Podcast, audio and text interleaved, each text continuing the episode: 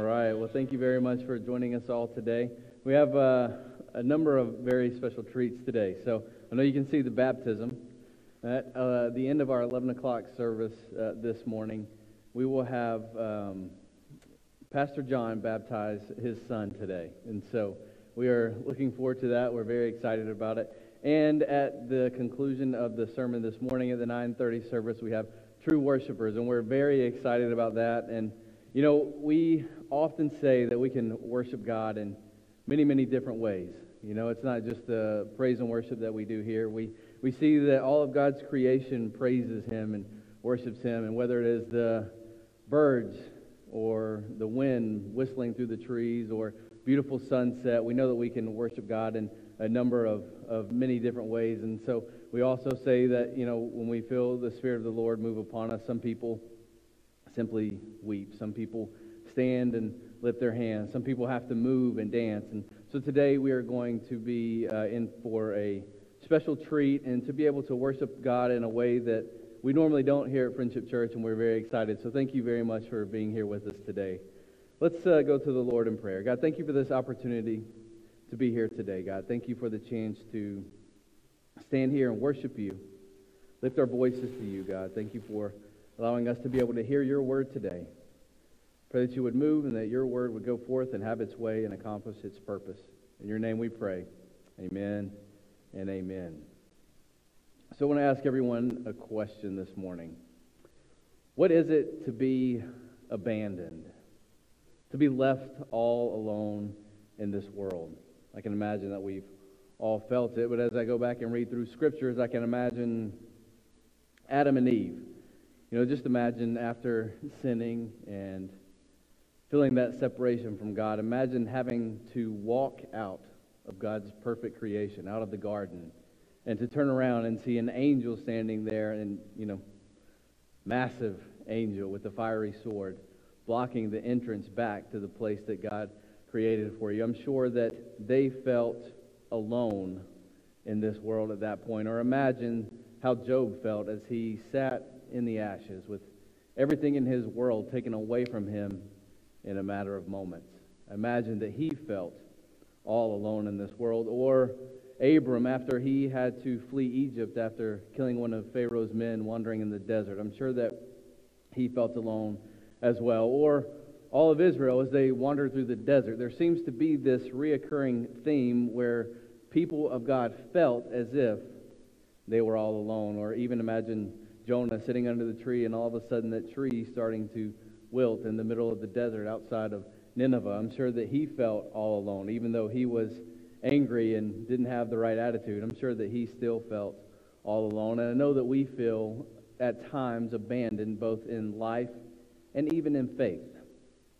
And I know that King David felt it because that's what we'll read here today in Psalms 22. But this idea of abandonment was not new for the people of Israel. I think, in fact, for some reason, this feeling of abandonment kind of permeated their hearts and their souls. It was part of their national identity, even though they were God's chosen people, even though they were the apple of his eye, they still felt, for whatever reason, abandoned throughout most of their journey. And I think it's, it's really only human to to feel that way, to feel like we're alone at times, to feel like we're abandoned. And so uh, I think that's why these words at the beginning of Psalms 22, My God, my God, why have you forsaken me? I think that's why they are so strong. One of the most anguished cries in all of humanity is very easy for us to identify with. I think it was even easy for the Savior to identify with. And so last week I told you that kind of that Psalms 21 leads us on this procession, as you will, prophetically through the streets to the very steps of the gate just outside of the throne room of God. And Psalm 22 would lead us into the very presence of the one who sits on the throne. But the only reason that we are led into the presence of God here in Psalms 22 is because we go the way of the cross. And so I want everyone, if you will, just Let's do an exercise in imagination. If you will, just close your eyes for just a few moments.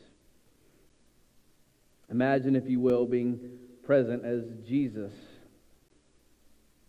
has just left the courtroom, as he has just left his accusers, and he's outside of the building. Imagine, if you will, the massive weight of the cross being laid upon his shoulders and tied to his arms so that he could carry the cross through the streets of Jerusalem. You see, Jesus was forced to walk the way of the cross from the inner city all the way outside of the city to Golgotha because he had to face his accusers.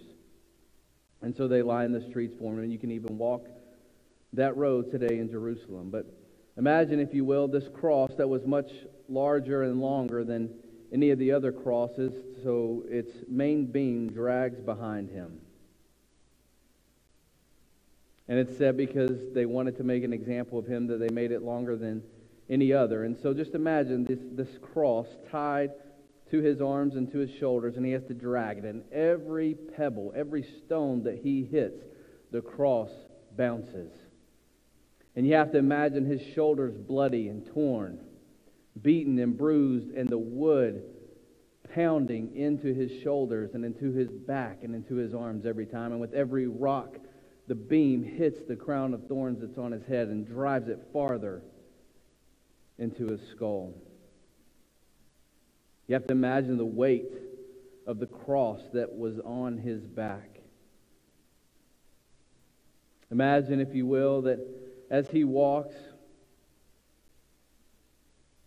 bleeding, beaten, dried blood, open wounds, crown of thorn, intestines exposed, muscles visible through his ripped skin, bruises all over his body, his knees black and blue swollen from being thrown down time and time again as he was beaten. Imagine, if you will, the continual scraping of his skin on the rocks and the cross on his back as he walks through the streets, digging itself deeper and deeper into his already open wounds. Imagine, if you will, after the seemingly endless trek through the city, that Jesus finally makes it atop the place of the skull. Imagine, it, as you will, if the soldiers untied the cross from his back and then it, boom, falls to the ground. And he's ordered to lay down upon the cross. Imagine, if you will, as he is held in place by soldiers on the middle beam and his right hand is taken and stretched out and a nail is driven through his hand into the hole in the wood, hit time and time again until that nail takes its final place. And then a rope tied around his left hand. And the soldiers pull and pull and pull so that he's stretched out upon the cross. And the Bible tells us that tendons and ligaments and muscles were pulled out of joint as his body was stretched out so that the next second nail could line up with the hole. And then imagine, if you can, his feet being pulled and placed on top of one another and a nail driven through. Each nail separating skin and muscle and bone and nerves and tendons.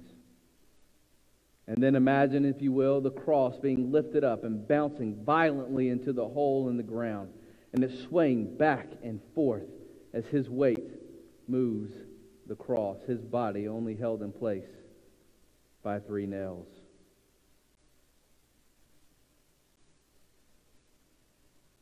And he hangs suspended in time and space. Held there not truly by three nails, but by his love for all of us. And all of the sin of the world is somehow placed on him as if God the Father took his hands, placed them on the head of Jesus, as you will, and imparted all the guilt of the sin of the entire world in him and on him at one point in time.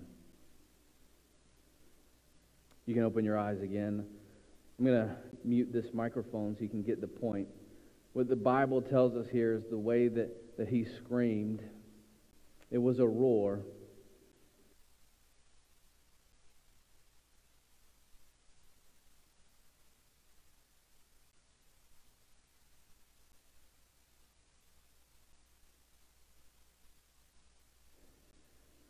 These few words show the depth, the anguish that Jesus faced on the cross Mark 15, 33, he says, Now when the sixth hour had come, there was darkness over the whole land until the ninth hour. And at the ninth hour, Jesus cried out in a loud voice. The words that are repeated here are not found anywhere else in Scripture because they are that important. But translated again, it says, My God, my God, why have you forsaken me? I have to be honest with you that these, these words have probably given me more trouble in my personal walk and my personal understanding in Jesus than any other words. Again, the Hebrew language speaks here of like of an animal roaring, like a literal, like a lion that is trapped, roaring. It's, it's, it's screaming out of deep anguish, out, out of the deepest parts of our souls, out of the depth of anguish here. And Jesus' anguish and suffering was unique in the fact that he alone offered himself up for the sins of his people. Unique in that Jesus, the perfection of our faith, God the Father, God the Son,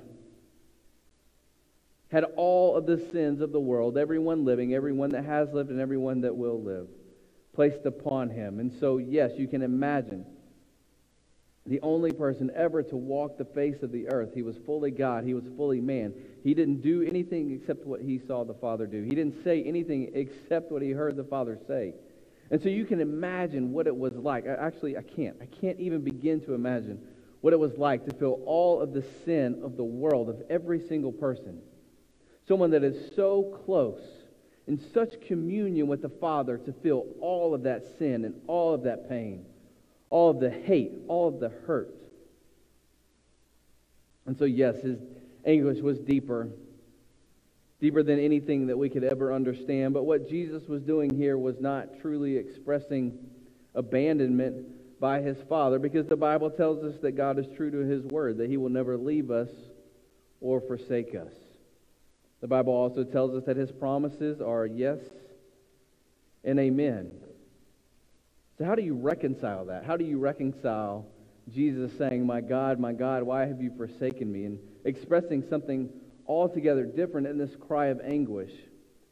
You see, what he's doing is he is actually grounding himself in the Word of God. He's grounding himself in this deep time of anguish and pain in the words of his father. He's grounding himself in his heritage, in the words of King David. You see, in Psalms 22, King David is speaking for himself and God's people, but prophetically, he's also speaking of what Jesus would say. And I believe that the most intense suffering imaginable is to feel separated from God. I mean, if you think about the depths of hell and the torment that could take place there, I believe that the true torment would be knowing that you are eternally separated from your Creator, from God. Because Acts 17 28 says, In him we live and move and have our being.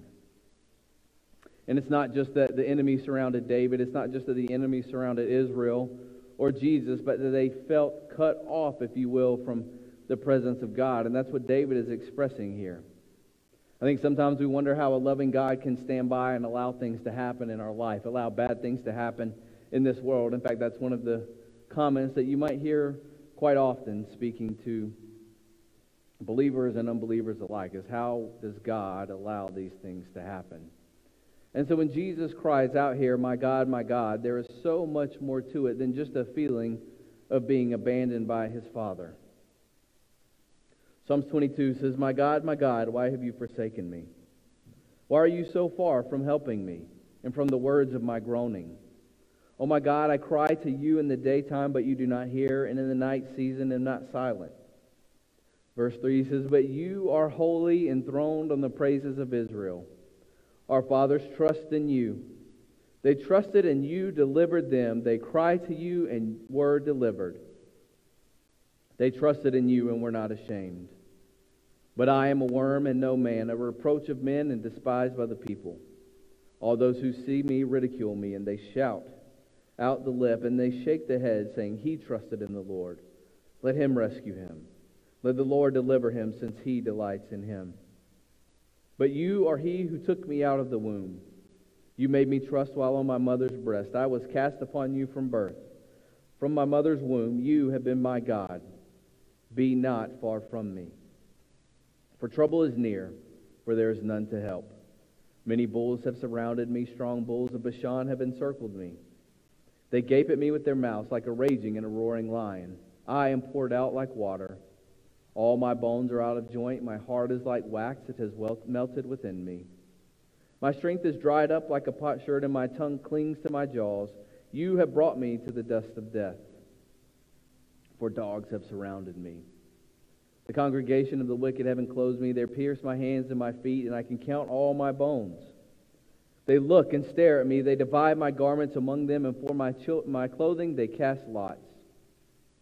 But you, O Lord, do not be far from me. O my strength, hasten to help me.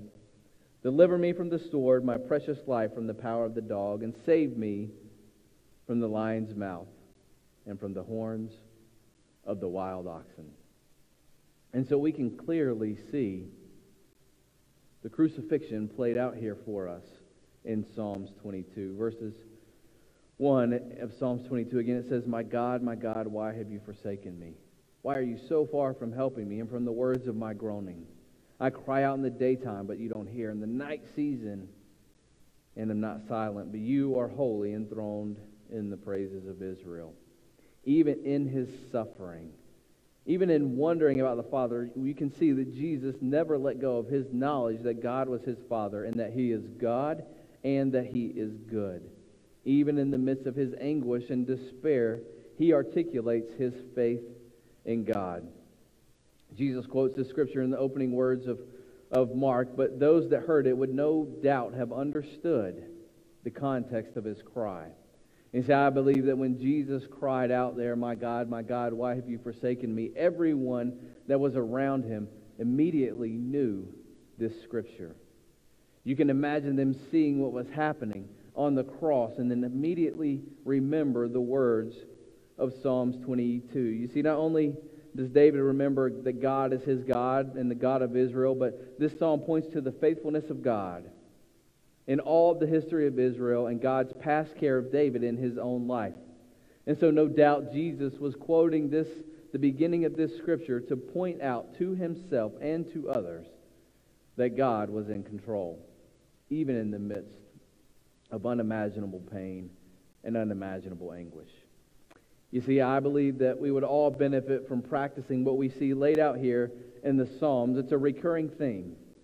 It's to fill our minds with the memories of God's faithfulness, to remind ourselves of God's faithfulness, times where He has shown Himself true, times where He has shown Himself trustworthy in our lives, to reassure us of His present faithfulness, even when we feel that He is far off. Even when we cannot feel that God is moving, we can remind ourselves of the times that He has been true, the times that He has been steadfast. And so I think we can reinterpret what Jesus was crying out here in light of this Psalms. Jesus is reassuring himself and those that follow him that no matter the present situation, God is faithful to accomplish his purpose. And it's no doubt any different for us today. God is faithful to accomplish his purpose through whoever he chooses to use, regardless of the situations in our lives. And I think sometimes we need to remind ourselves of that. And so Jesus had no doubt that God could help him, and so he turned to the one who helped. Psalms 22, verse 19 says, But you, O Lord, do not be far from me, O my strength. Hasten to help me. We must never stop praying, never stop looking to God, even in the midst of our deepest distress. We see oftentimes when we face situations, we tend to think that the situation that we face is greater than our God. We, we tend to think that the situation that we face, the enemies that we face, are stronger than the God that we serve. However, this is exactly when we need to turn to God the most. I tend to think that we have, we believed some things about cheap grace about the Christian life being easy, about the Christian walk being one where everything is handed to us on a silver platter. Why on earth would we think that a true Christian walk would be easy? Look at the history of the disciples. I don't think anything in their life ended easy. But they did take up their cross daily, which is exactly what we should do. Regardless of the situations that we face, we should take up our cross daily. And so as we look to the cross, as we see the crucifixion played out here in Psalms 22, imagine again with me, if you will, Jesus on the cross suspended between heaven and earth, enclosed on each side by two thieves, a thief on his right and a thief on his left, and with soldiers at the foot of the cross. And if you look at Golgotha, where Jesus was crucified, it's, it's not a very large hill, the place of the skull. But you can imagine at the top with the three crosses and Jesus in the center and soldiers at the bottom, and then surrounded by a number of troops encircled around him. And right outside of that, Jesus' followers and Jesus' family and Jesus' friends, along with the religious rulers that were mocking him Psalms 22:16 says, "For dogs have surrounded me; the congregation of the wicked has enclosed me. They pierce my hands and my feet. I can count all my bones. They look and stare at me. They divide my garments among them, and for my clothing they cast lots." Jesus knew this psalm, and I believe that he quoted it because he identified with our suffering. Since he bore it on the cross for us. Hebrews 2:14 says, "Inasmuch then as the children have partaken of the flesh and blood, he himself likewise shared in the same, that through death he might destroy him who had power over death, which is the devil."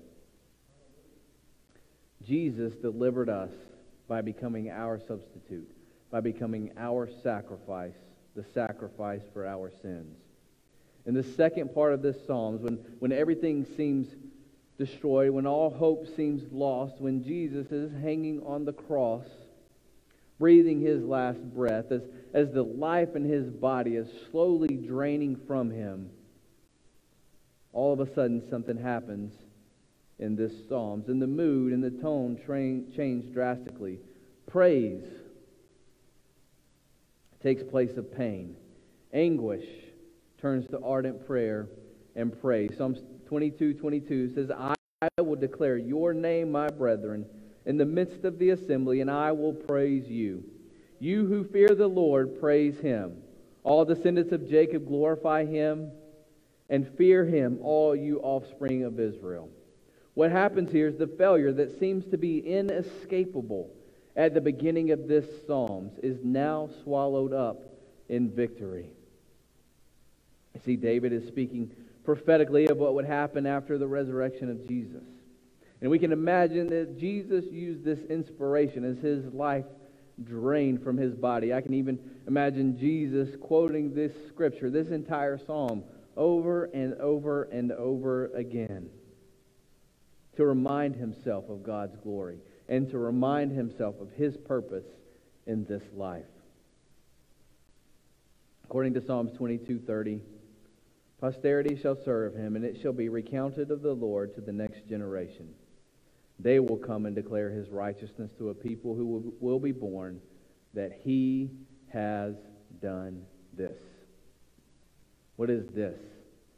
He has secured victory.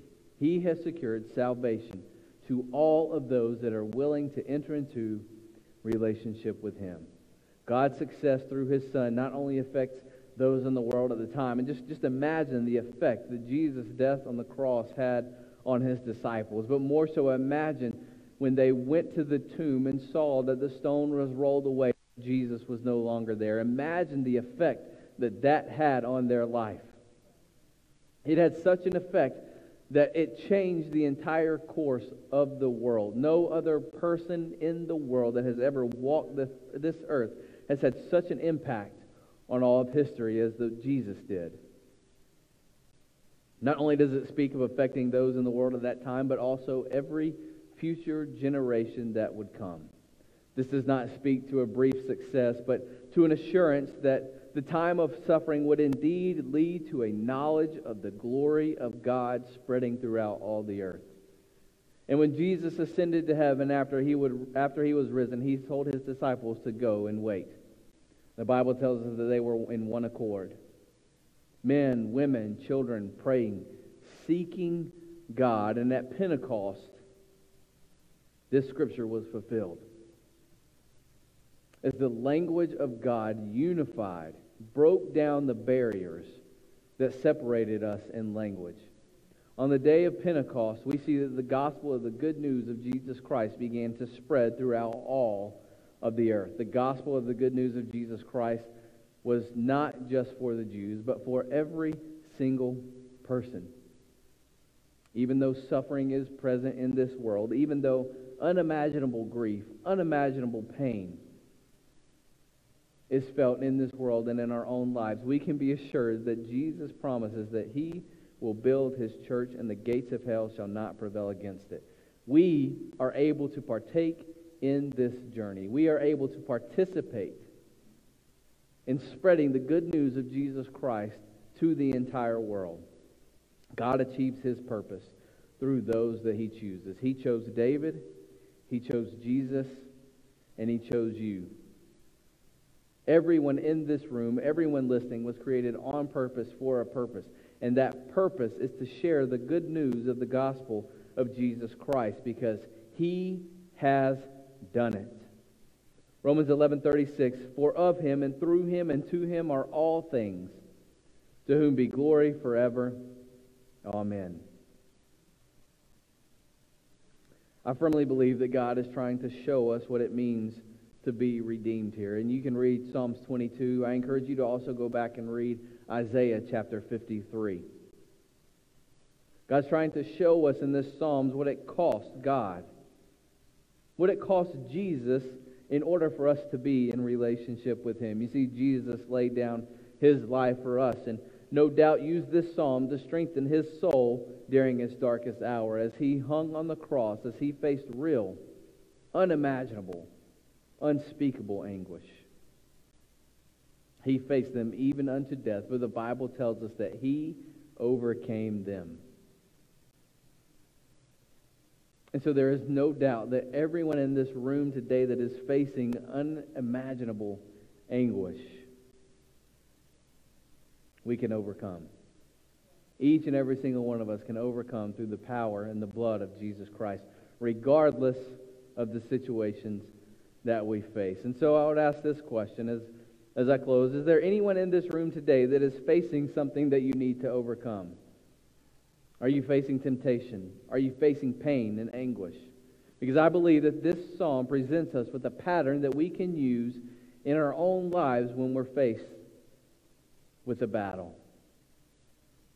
And the pattern is simple, and it is simply this real and inescapable problems in our lives should lead us to prayer. Prayer then leads us to remembering God's faithfulness. Prayer leads us to remember time and time and time again how God made a way when there seemed to be no way, how God did what he promised he would do when there seemed to be no physical way that that could happen. And prayer leads us to also meditation on his word. Remembering the promises of God, then those both fulfilled in the past and those to be fulfilled in the, in the future, help us to praise God. Prayer leads us to praise and to praise Him as we deserve. And then as we praise, somehow we find the courage and the strength through God to face the problems that have come into our lives. There's no way that Jesus would have been able to accomplish what he did on the cross for you and for me without prayer, without the Word of God, without knowing that his Father would do everything that he promised to do. And God did it. Through Jesus, he secured victory for each and every single one of us. And so when we face unimaginable pain, grief, anguish, when we are presented with temptation in this life, remember the goodness of God and turn that into praise and then in praise, walk out the life and the calling that God has for you. But most importantly, the only way that we can do that is through a real foundational relationship with Jesus Christ. Let us pray. God, thank you for this opportunity to be here today, God. We thank you for the sacrifice that Jesus made on the cross. God, I thank you that my life is forever changed. And I pray that you would help each and every single person under the sound of my voice right now that is walking through something that causes grief or pain, anguish, sadness, frustration, anger, God, whatever the situation is. I pray through the power of your Holy Spirit, God, that you would help them to turn their anguish into ardent praise.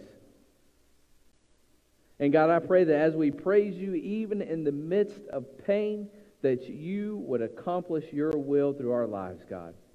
And I pray that you would give us the faith to trust in you and to believe it to be so. In Jesus' name we pray. Amen and amen. Hey, I'm Morgan. Thanks for listening to this week's message. You can find us online at fcfrisco.org or on Facebook, Instagram, and Twitter. We are located in Frisco, Texas. We have services on Sunday at 9:30 and 11 a.m. You can join us for our Wednesday experience at 6:30 p.m. Subscribe to the podcast on iTunes, Google Play, or Spotify. And don't forget to join us next week for another episode.